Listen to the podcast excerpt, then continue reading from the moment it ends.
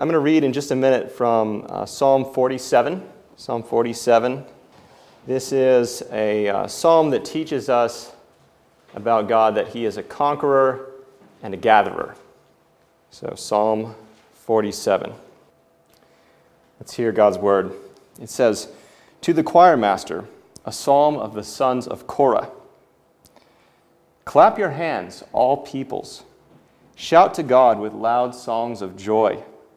For the Lord, the Most High, is to be feared, a great king over all the earth. He subdued peoples under us and nations under our feet.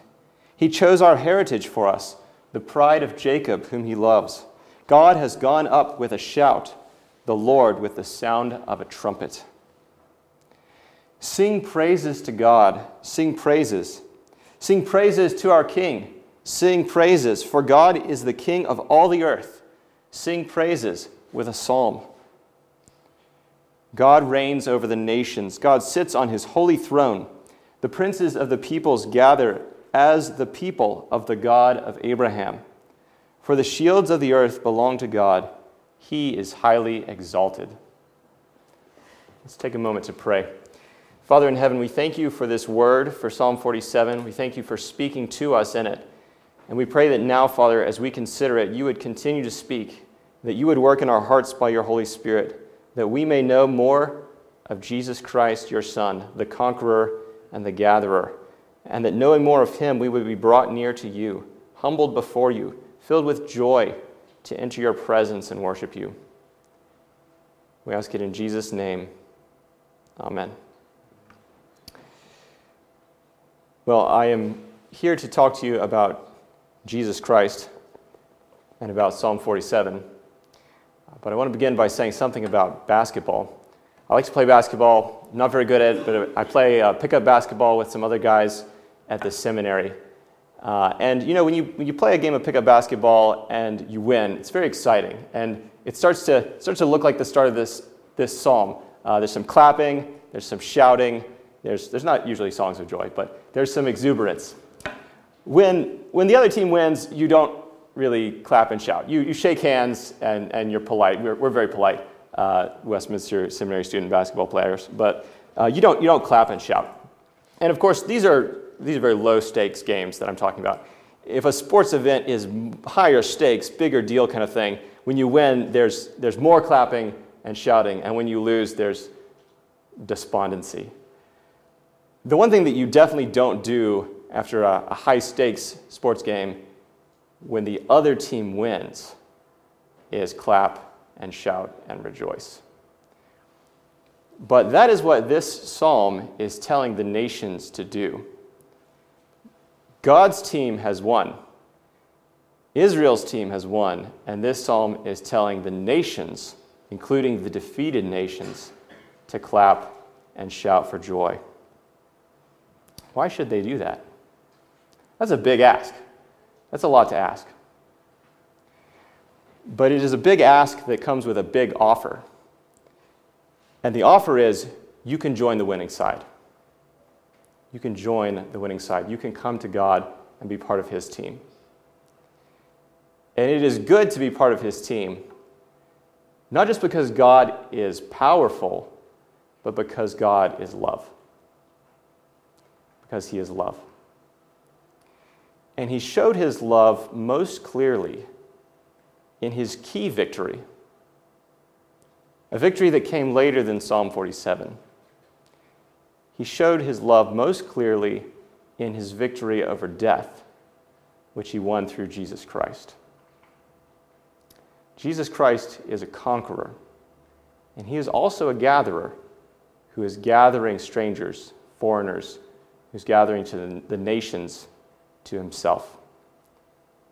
And that's what I want us to, to take away, to focus on as we think about this psalm that Jesus Christ has conquered death and is gathering strangers to himself. We can, we can divide this psalm into two halves that correspond to those ideas. So, verses 1 through 5 talk about how God is a conqueror, and verses 6 through 9, how he is a gatherer.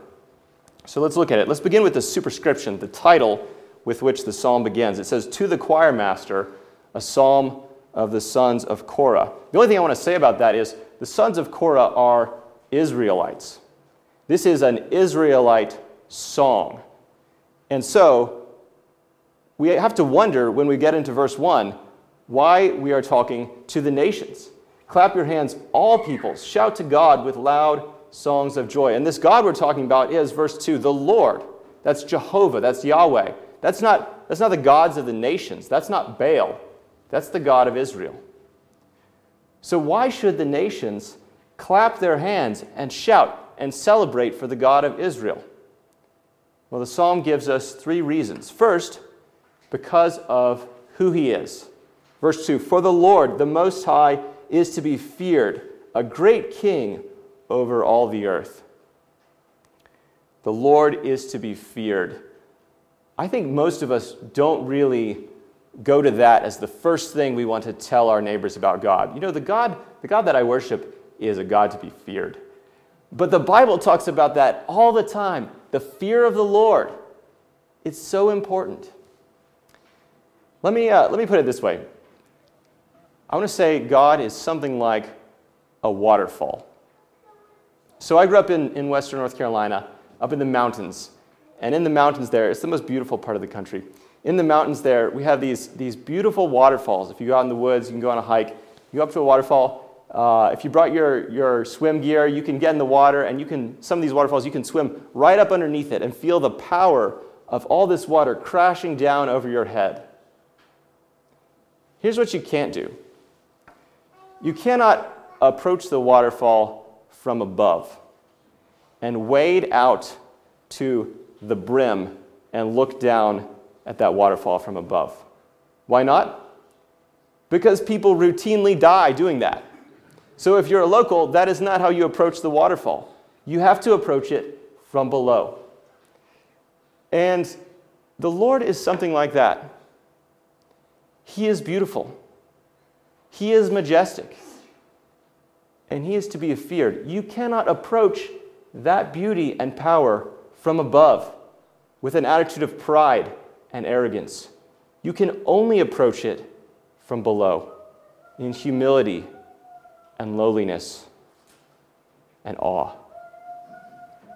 So that's the first reason that the nations should praise this God, because he is to be feared, a great king over all the earth. The second reason it says is he subdued peoples under us and nations under our feet. Remember who we're talking about. He subdued nations under Israel. He subdued peoples under Israel and nations under the feet of Israel. The context of this psalm may be celebrating the defeat of nations like the Philistines under David, uh, which, which happened soon after he took Jerusalem as his capital city. Uh, the Philistines, for years and years, oppressed the people of Israel.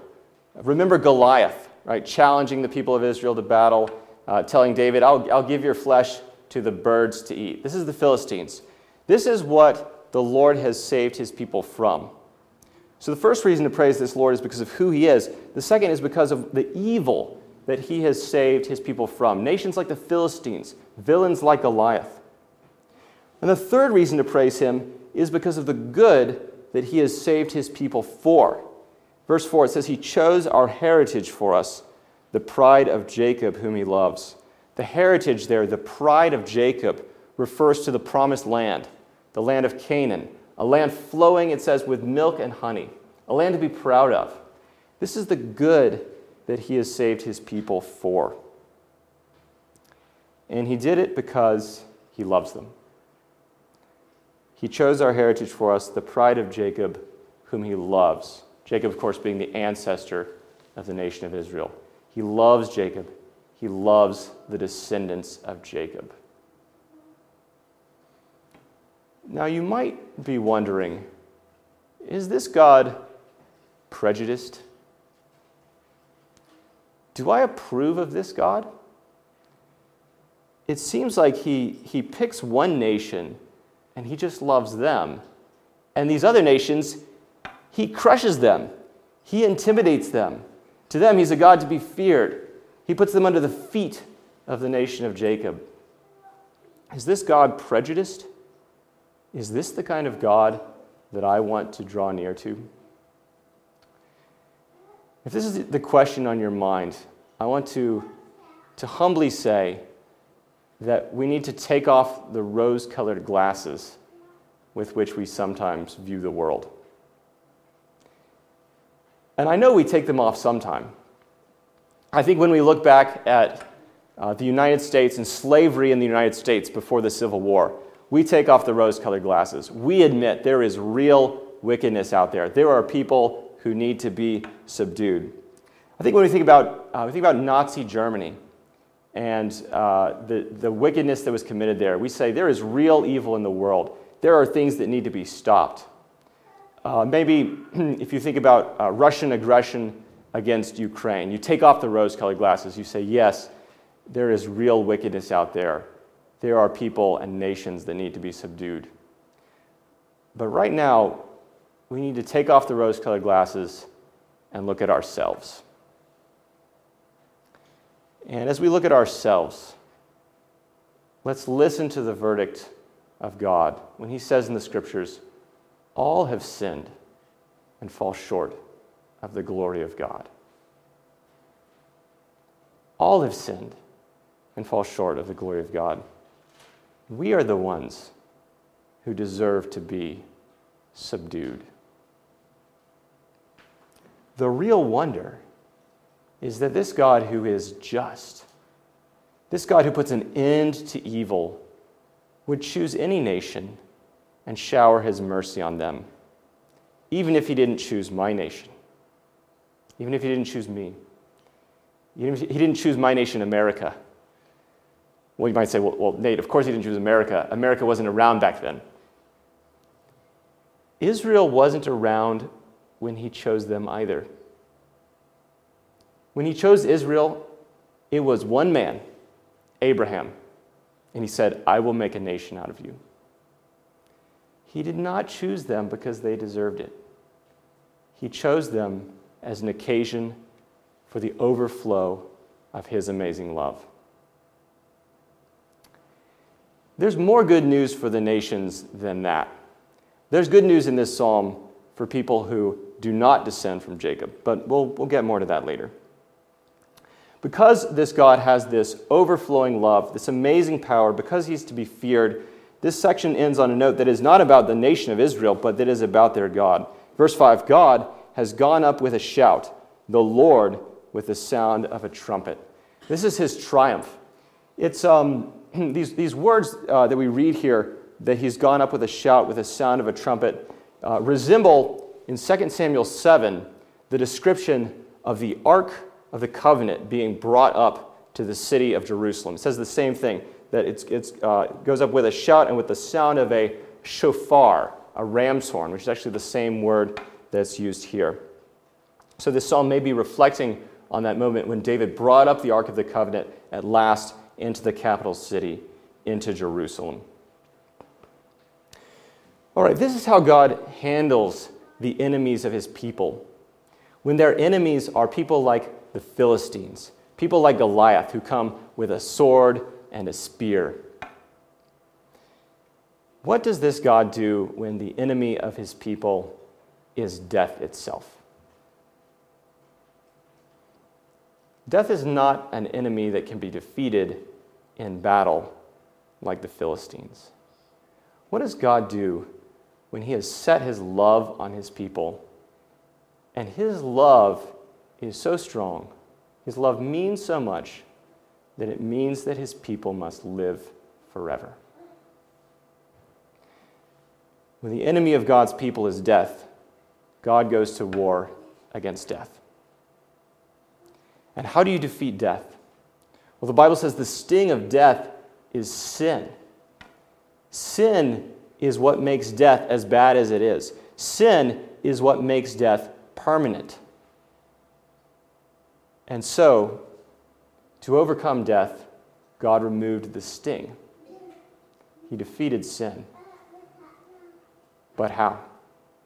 By sending the great warrior, by sending his son, Jesus Christ, to become a man, to become one of us, to become like us in our suffering, to live a life without sin, the life that none of us lived. Because we're all sinners and we've all earned that sting, the sting of death. But he lived a life without sin. He deserved no death, and yet he went to the cross. He went to death for us. He took the sting for us, died on the cross, died bearing all of the guilt of his people's sin, went down into the grave, and thereby conquered death, conquered the great enemy in a victory much greater than any of the victories that David had over the Philistines and the other enemies of Israel. He won the victory over death, over the devil, over sin. And as the victor, he rose again from the grave.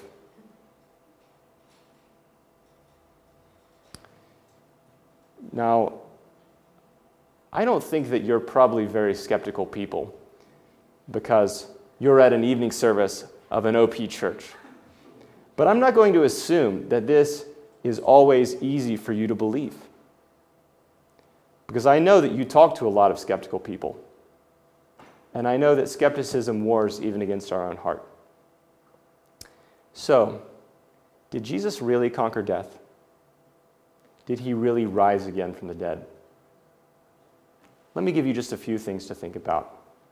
If this doubt is in your heart, first and above all, I would say, return to the scriptures, which are the Word of God. God backs up His scriptures with the power of His Spirit to give us the clarity of the truth that we may know Him and that we may know the truth about Jesus Christ, that He has risen from the grave.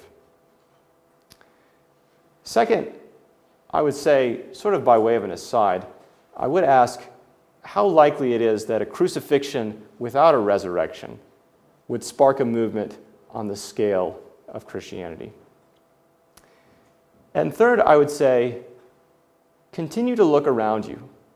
Look around you at the other people in this church and ask yourself the question are these people slaves to sin? Because people in the world are slaves to sin. People outside of Christ are slaves to sin. Are these people slaves to sin? Uh, this is risky because I know we still sin. I know people in this church still sin. I know Felipe, right? We go to school together.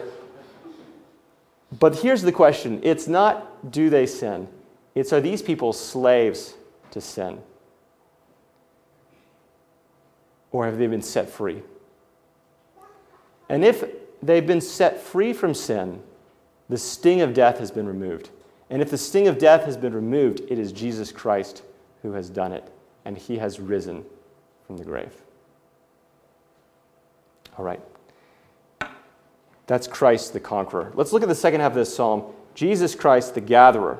Verse 6 Sing praises to God, sing praises, sing praises to our King, sing praises. Okay, here's the same call, call to worship with which we began the first half of the song, although it's moved from clapping and shouting to song.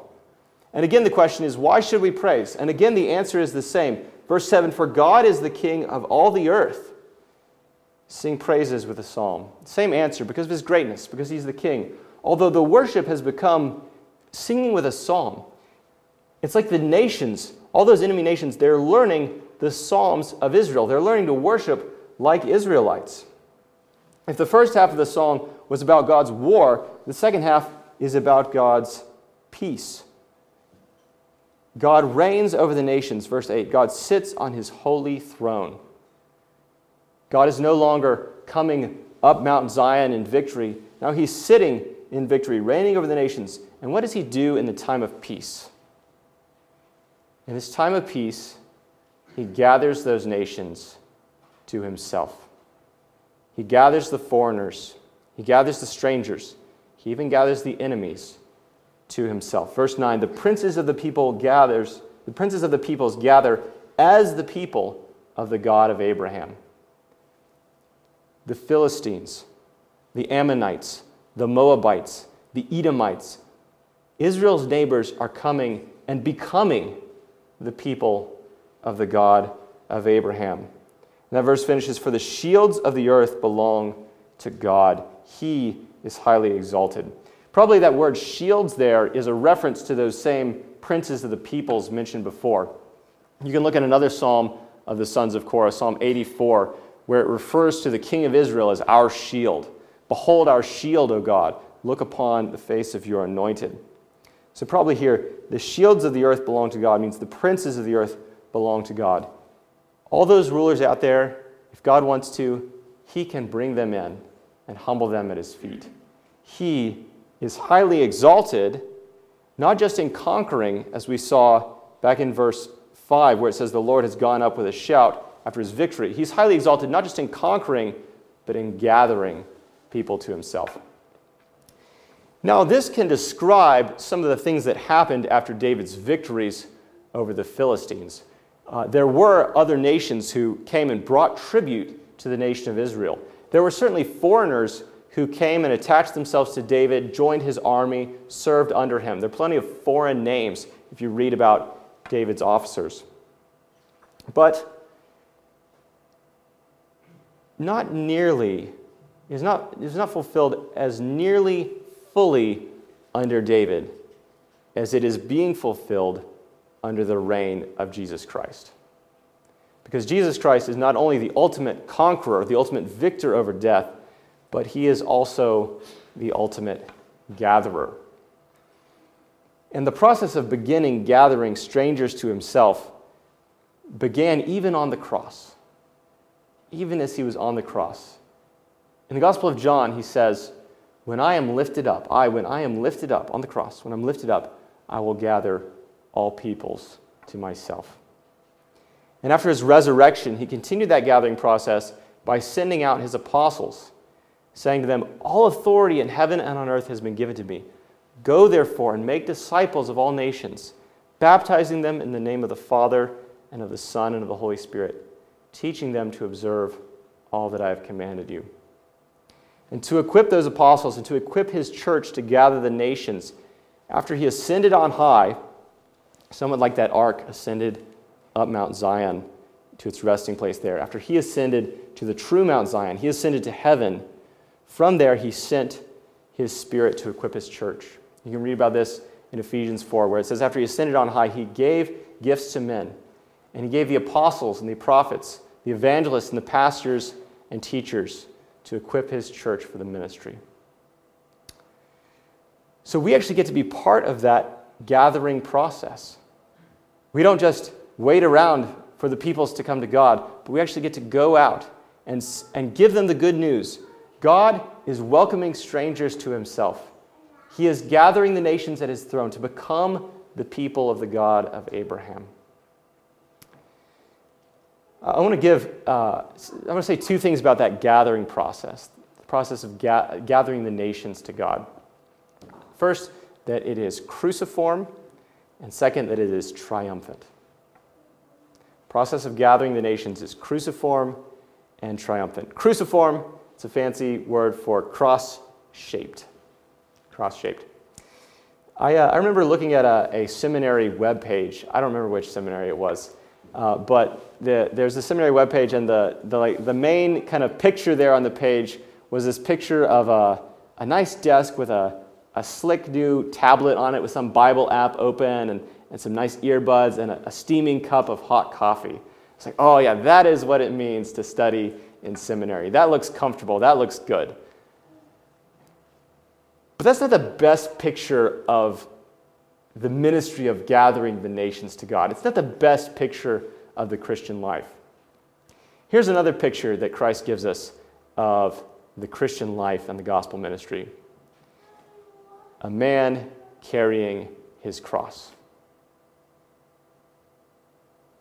Here's what we get to do we get to follow Jesus, get to take up our cross and follow him, and fix our eyes on heaven. Following our crucified Savior, we fix our eyes on heaven where he sits enthroned, where he sits in glory. We live a life like his, which was a life of suffering. And we actually, we actually invite people, we call them to come to God, and we say, Come and join us in a life like His. Come and suffer with your eyes fixed on the glory that lies ahead. What we have to offer doesn't look like much to the world. And this is a very nice sanctuary, admittedly. It looks much newer than Calvary Sanctuary.